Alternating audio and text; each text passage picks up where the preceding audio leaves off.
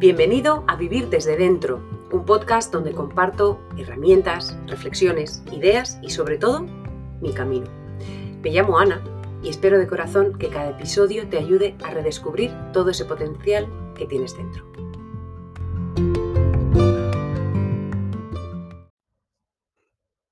¿Cómo te preparas para lo que está por venir?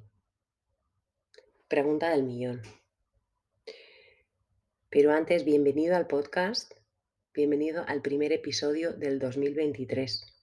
Espero que hayas pasado unas grandes fiestas y que tengas por delante la ilusión de vivir todos estos días que nos quedan del dos mil veintitrés, pues con fuerza, con presencia, con conciencia y desde luego, desde dentro. Y hoy te repito la pregunta, ¿cómo te preparas para lo que está por venir? Y como siempre tiene una respuesta corta, no puedes.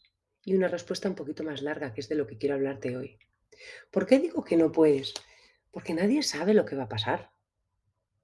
Me encantaría poder decirte que en marzo va a pasar esto, en octubre va a pasar lo otro.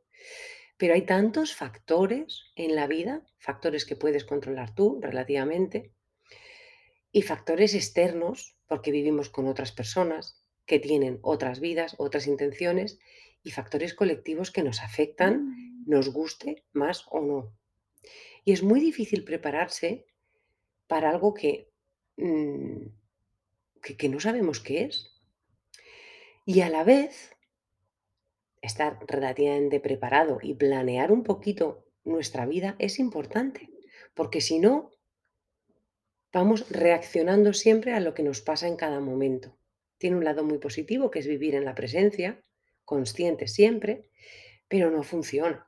Yo no puedo abrir el frigorífico sin haberme planeado y haber hecho la compra y decir, a ver qué como hoy. O que lleguen a las ocho y media de la mañana y decir, uy, tengo que llevar a los niños al cole y que estén todavía durmiendo. Hay parte de nuestra vida que tiene que tener cierta organización y cierta, cierto planning. ¿Vale? Entonces, ¿cómo ponemos estas dos ideas, no?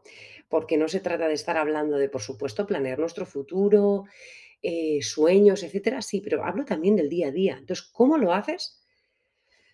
Sin volverte muy loco. Por una parte, no controlamos mucho, casi nada, diría yo, es una máxima del zen, pero por otro lado, tenemos que organizarnos y planear algunas cosas eh, para, para que nuestra vida tenga un cierto orden. Bueno, primero, para mí ha sido vital entender Que, que nuestra cabeza tiene dos aspectos muy importantes. Una parte muy racional, que es la que decide el qué quiero. Y una parte que le vamos a llamar el mecanismo creativo, que es el que decide el cómo. Yo no tengo ni que decidir cómo lo voy a hacer. Yo solo pongo los objetivos que yo quiero.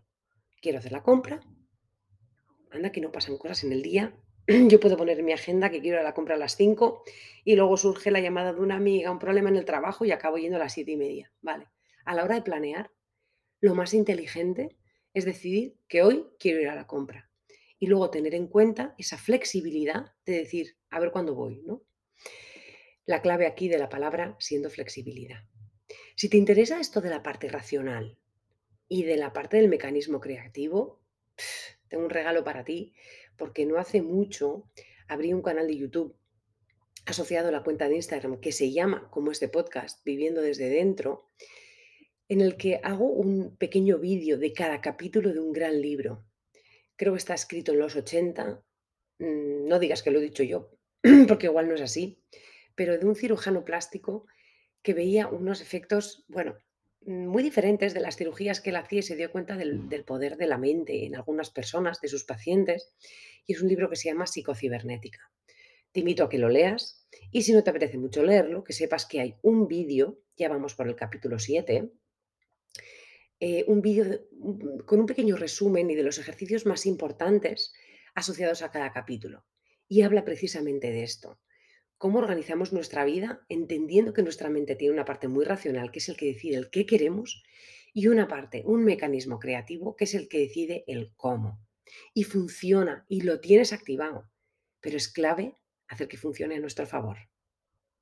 Te invito al canal de YouTube y luego en comentarios, en el texto, te pongo el link. Pero hoy no hablaba de esto. Hoy la clave de este artículo es la flexibilidad. ¿Cómo te preparas pues intentando ser lo más flexible posible. Y ayer tuve una conversación súper bonita con un paciente que me decía, jo, ahora entiendo la parte fundamental de lo que estoy haciendo por mi cuerpo, fisiológicamente hablando, físicamente hablando y emocionalmente hablando, porque me siento mucho más tranquilo en general y eso que estoy viviendo, bueno, trabaja en tema de sidrerías y ahora les viene, por si no lo sabes, pero una época de sidrería muy potente y es como sé que va a ser una época de estrés, sé que va a haber problemas porque tienen durante un periodo muy corto muchísimo trabajo, pero es como que me veo más capaz de aguantar lo que viene. Eso es flexibilidad, eso es adaptación. Y te voy a poner una analogía muy bonita. Si tú miras un árbol, pues hace lo que tiene que hacer, obviamente, pero muchas veces en los árboles hay dos tipos de ramas, en función de cuánto tiempo llevan las ramas o también en función de la edad del árbol. Las ramas jóvenes suelen ser flexibles. Son jóvenes, es como intentas partirla y es que no hay manera, ¿no? La retuerces, la retuerces y al final o la cortas o nada.